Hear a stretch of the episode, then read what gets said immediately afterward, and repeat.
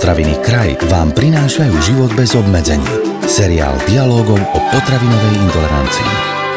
Záver roka sa blíži a plánovanie oslav príchodu nového roka naberá na intenzite. A aj keď sa dá Silvestrovská noc určite prežiť bez alkoholu, súčasťou našich tradícií je aspoň symbolický prípitok. S pánom doktorom Petrom Minárikom sa vám v aktuálnom podcaste Život bez obmedzení budeme snažiť poradiť, ako sa do roku 2024 nezobudiť s nepríjemnou opicou a ak sa nám to predsa len stane, ako čo najmenej bolestivo vytriezvieť. Skrátka, ako prežiť Silvester v zdraví? Pán doktor, alkohol to je mimoriadne citlivá téma, ale aj súčasťou Vianoc, Silvestra a vlastne vítania Nového roka sú aj alkoholické prípitky. Poraďme si, ako piť s rozumom. Tak najlepšie nepiť vôbec.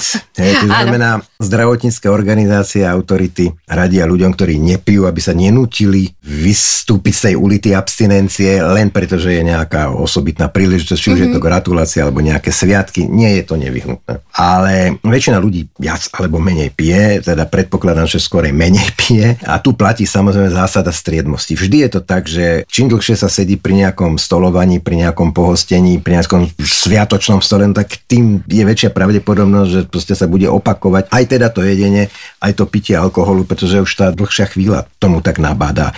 Ale napriek tomu menej býva viac a treba opäť byť tak náchylný tú prevenciu pestovať, než potom riešiť nejaké neblahé následky. Takže pri alkohole jednoznačne platí, že menej je viac. Mm-hmm. Vieme nejako zovšeobecniť, ktorý druh alkoholu nám škodí najviac? Ja si viem, čo nám poviete, ale tak povedzte to vy. My sme, my sme to už v minulosti hovorili, lebo tému alkohol sme už v niektorom z predchádzajúcich podcastov mali, no jednoznačne sú to destiláty. Áno. Teda väčšinou tie destiláty vôbec nepijem. Mm-hmm aj keď mali taký, áno, taký ten náprstok áno. Eh, dobrého rumu alebo, alebo koniaku, by som pri určitých príležitostiach neodmietol, nie som abstinent, ale jednoznačne treba povedať, že destiláty sú najmenej vhodné. Už len tým, že tam máte len koncentrovaný alkohol v malom množstve, čiže kto destilát, tak viete, to je naozaj ženy štvrdeci, muži poldeci, to by mala byť nejaká tá dávka, ktorá by sa nemala v ideálnom prípade prekročiť pri jednotlivom nejakom posedení. Potom príde víno, viete, víno sa niekedy udáva, že to je druh dokonca zdravého nápoja, pretože najmä červené sorty vína obsahujú antioxidanty, ano. podstatne viacej ako biele sorty vína, ale na druhej strane aj v tom víne je ten alkohol, a už či je tam 10, 11, 12 alebo viacej percent alkoholu, je to pomerne dosť. Čiže aj pri víne platí, aj keď je to tak v úvodzovkách zdravší variant ano. Alkoholického nápoja, než sú destiláty, že treba ho piť s mierou a zase pre ženu by bol povedzme 1 deci, pre muža 2 deci a to už keby sme dlho sedeli pri sviatočnom stole, tak povedzme pre ženu 2 deci a pre muža 3 až 4 deci, ale to a dosť. Každý by mal poznať trošku aj tú svoju mieru. Nejaké nárazové pitie vo veľkom nie je dobré, najmä keď sa opakuje. Je to jednak alkohol je karcinogén. Ja viem, že pri Vianociach by sme to nemuseli až tak zdôrazňovať, ale je dobre si povedať, že nárazové pitie je rovnako škodlivé ako pravidelné popíjanie vo väčších množstvách, z ktorých sa síce neopije človek, mm-hmm. ale dodáva do seba tú škodlivú zložku výživovú neustále a neustále, tak môže mu to zvýšiť rizika určitých nedobrých ochorení. Áno, znie to veľmi logicky, pán doktor. Pitie na prázdny žalúdok, na hladný žalúdok asi nie je veľmi rozumné. Je pravda, že alkohol sa potom strebáva pomalšie, keď ho tlmíme tým jedlom, lebo väčšina ľudí, alebo teda väčšina ľudí, sú ľudia, ktorí pijú na prázdny žalúdok alkohol a vraj to nie je dobré.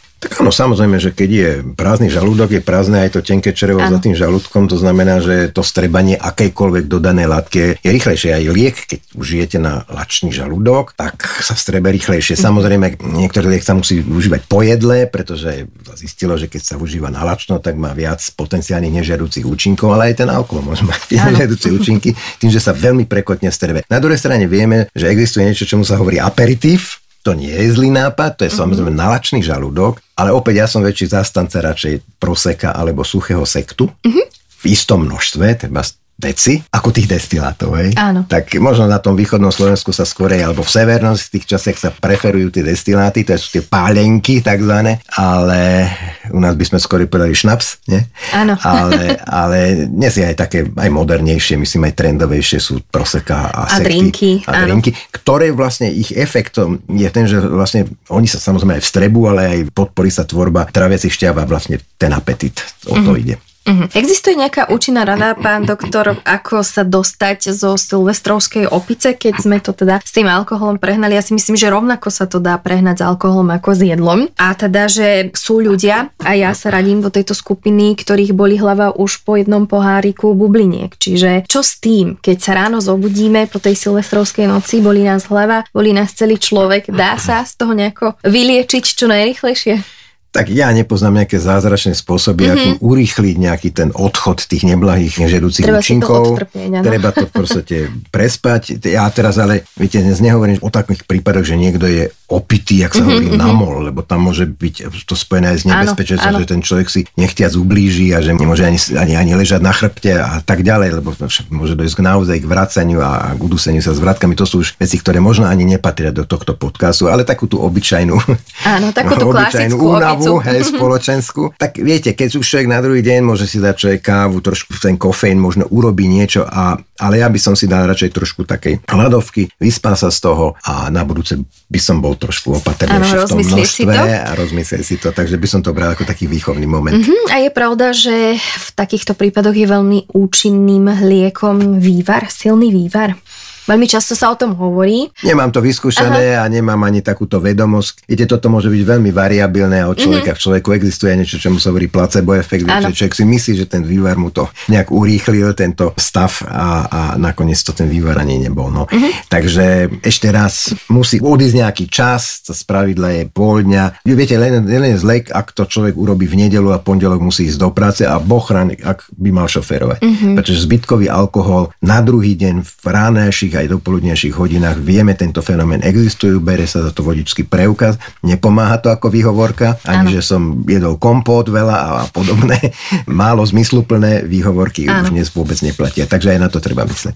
Áno, pán doktor, možno by sme mohli poslucháčom ešte raz pripomenúť, viackrát sme to spomínali vo viacerých našich podcastoch, tá miera alkoholu, respektíve to, koľko je dovolené vypiť mne ako žene, vám ako mužovi, taká tá primeraná dávka, aj keď áno, povedali sme to niekoľkokrát, najlepšie je nepiť vôbec. Tak zo zdravotného hľadiska samozrejme najlepšie je nepiť vôbec a potom či už je to Svetová zdravotnícká organizácia alebo aj iné organizácie zdravotnícke, radia ten bezpečný limit pri pravidelnej konzumácii 1 deci vína pre ženu, 2 deci pre muža. Uh-huh alebo je to teda ten jeden nápoj, alebo dva nápoje pre muža, jeden pre ženu, čiže 7 nápojov pre ženu za týždeň, 14 nápojov pre muža. Ale nie naraz, ale teda rozložené priebehu toho, toho týždňa, lebo ináč by to bol binge, drinking, drinking čiže nárazové nadmerné pitie a toto sme už hovorili, že to nie je dobre. Pre zdravie ani, ani pre psychiku. Toto je v podstate udávaná bezpečná horná limitná hranica pravidelnej konzumácie alkoholu. To je v podstate 10 gramov žena, 20 gramov muž. Preto ano. muž viac, lebo má väčšiu pečeň, viac tých buniek, ktoré ten alkohol detoxikujú.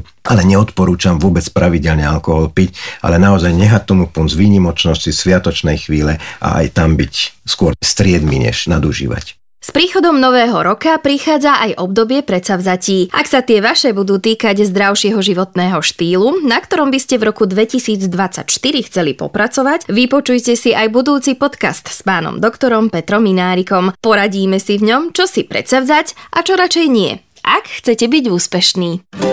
Tento podcast vám priniesol kraj. Moderné slovenské potraviny.